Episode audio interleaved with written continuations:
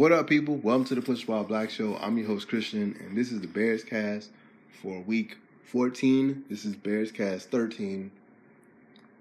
And the Bears finally get off their losing streak and they take the Houston Texans to the woodshed, beating the um, beating them 36 to 7. This is probably one this is probably one of the best games they played this season as a whole. The defense showed up today. They forced uh, two fumbles, and they were both takeaways. They were they forced six sacks, one of which was a safety. No interceptions, but they were dominant the entire game today, which was needed. In order for this team to do anything, the defense has to take the ball away and have multiple takeaways. The offense in the first half played awesome, uh, scoring 30 points. And the only gripe I have really, and, and it's misleading because the Bears only scored six points in the second half, but the third quarter, the Texans had the ball most of the third quarter, so it was mis it was misleading. And there's really no sense to put the team in a dangerous situation for a comeback uh, in the fourth quarter. The only other gripe I can say offensively, and this is um, this is petty too, but this is just something that, as a Bears fan, I'm just gonna have to get used to as long as Nagy's the coach here. Is David Montgomery ran for 113 yards. 106 of that was in the first uh, first half, and 80 of that 106 was an 80 yard run. So there's there's an issue there, but it didn't affect him today. All right, statistically, let's run down the stats real quick. Mitchell Trubisky, 24 of 33, 267 yards, three touchdowns. David Montgomery, 11 carries, um, 11 carries, 113 yards, one touchdown. Cordarrelle Patterson. Oh, I didn't I didn't mention that Mr. Trubisky didn't throw any picks. Dave Montgomery, one carry, one 113, one touchdown. Cordarrelle Patterson, six carries, 26 yards, no touchdown. Um, Mitchell Trubisky, four carries, 23 yards. Could have had more carries, in my in my opinion, but again, that's minor. Darnell Mooney, one carry, five yards. Javon Wims, one carry, two yards. Side note, and again, this is minor, but this is something that I've been noticing with the offense. This is just like a pet peeve of mine. Can we stop with the, with the reverses? Like for the most part, they don't work. Um, if you're gonna do a reverse, I guess Darnell Mooney is your is your best bet because he's your fastest receiver. But I don't like that play, and they call it way too often for my, for my liking. Receiving nine receptions for Allen Robinson, 123 yards. He's over a thousand yards this season as of now. One touchdown. David Montgomery, three receptions, 42 yards. Cole Kmet, four receptions, 41 yards. Jimmy Graham, four receptions, 23 yards, one touchdown. Darnell Mooney, two receptions, 22 yards, one touchdown. Um, and let's see here. I'm just looking for the uh, kicking. Cairo Santos hit two field goals. Longest was 49 yards. And he had four extra points. All right. So the defense defense showed up today. No interceptions for the defense, but they did get two pass deflections. Khalil Mack had a pass deflection that was almost picked, but Deshaun Watson, with a heads up play, gathered himself and got the ball up in the air. Duke Shelley got a pass deflection. The the issue, the um, the bright spot for the defense is the uh, run pressure and uh, the um, the rush. Roquan, they they forced six sacks today. Roquan Smith had two, and two tackles for loss. Um, let's see. Brent Urban had one. Mario Edwards had two sacks, and Khalil Mack had a sack as well, and Bilal Nichols, Bilal Nichols had a sack. And Khalil Mack's sack was a ended up being a safety. So they had no, they had seven sacks, I believe. For seven sacks and two takeaways and a safety. Defense played well. Then they needed to because for the past couple of weeks, people have been saying, myself included, that defense is still good, but they're not doing enough.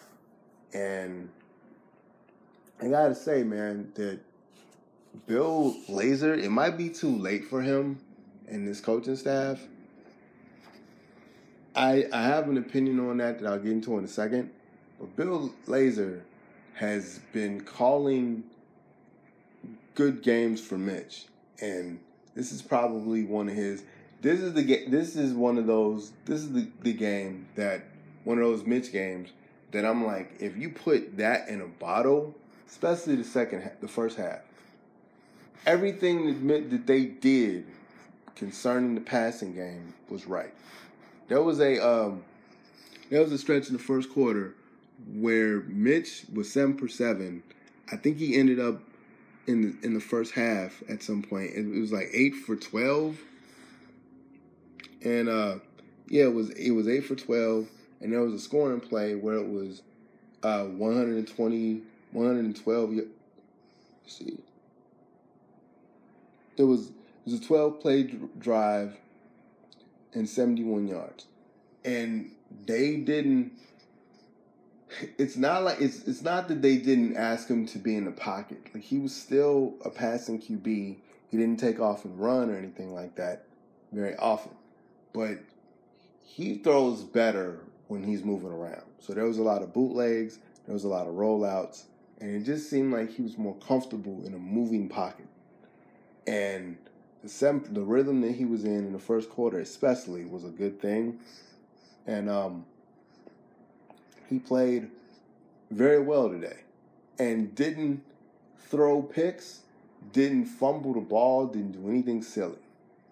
I don't think this is going to be enough for the coaching staff unless they win the next three games. And they have a chance to do that. If they I don't know about Green Bay, so let me let me take that back. Two out of three, two out of three games, they have a chance to win. Like they can, I believe they can still beat the the um, Minnesota and still beat Minnesota, and I believe they can beat um, Jacksonville because Jacksonville is bad and they don't have a quarterback, and Mike Glennon got benched. So if you beat, so they're still in the hunt. I hate that term because I don't feel like that that means anything. Most of the time, when you're in the hunt, it just means you're mathematically still in it. But I don't see you being in the hunt.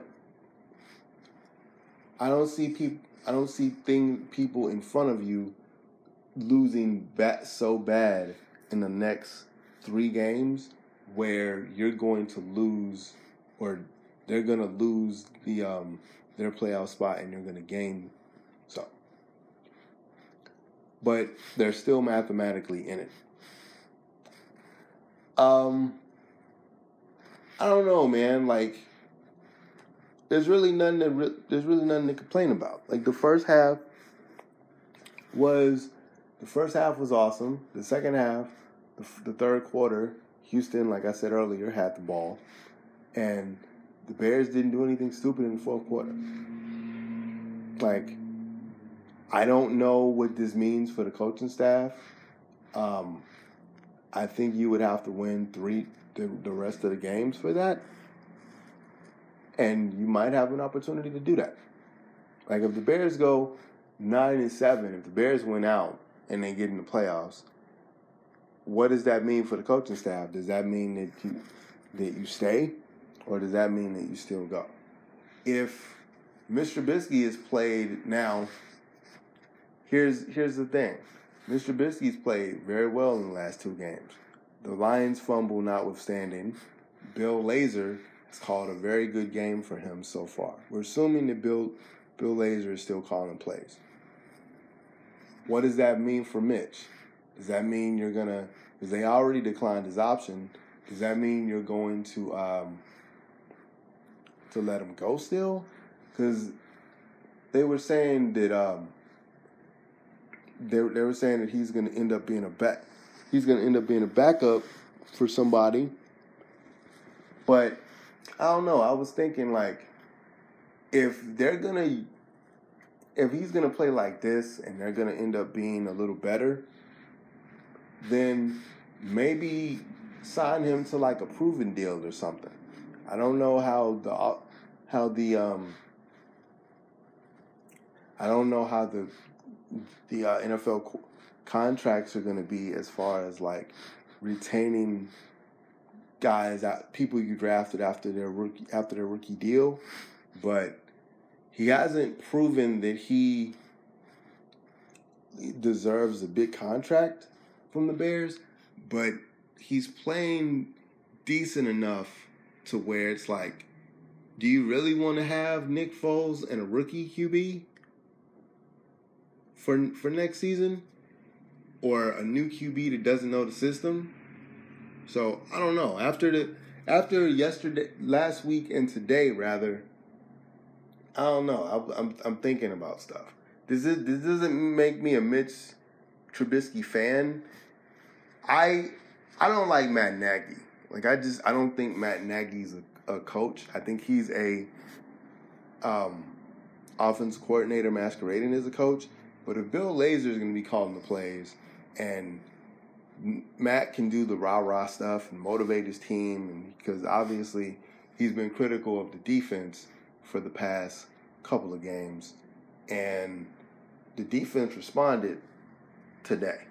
So if he's doing the rah rah CEO stuff, and they decide to keep him, which I don't know about, then do you really want to have a new? I I still say draft one, but do you really want to use a first round pick for a quarterback without really having a backup that knows your system.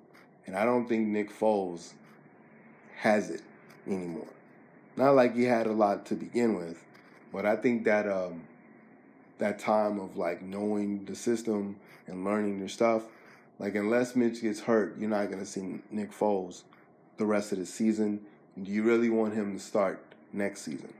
So I'm not saying we should bring everybody back, but this game was was cool. It was cool seeing Mitch run around and not run around like run around like Lamar Jackson ran around and Deshaun Watson ran around because the one thing I could and they forced six sacks today. So this isn't a big this isn't that big of a deal because they they did do something right?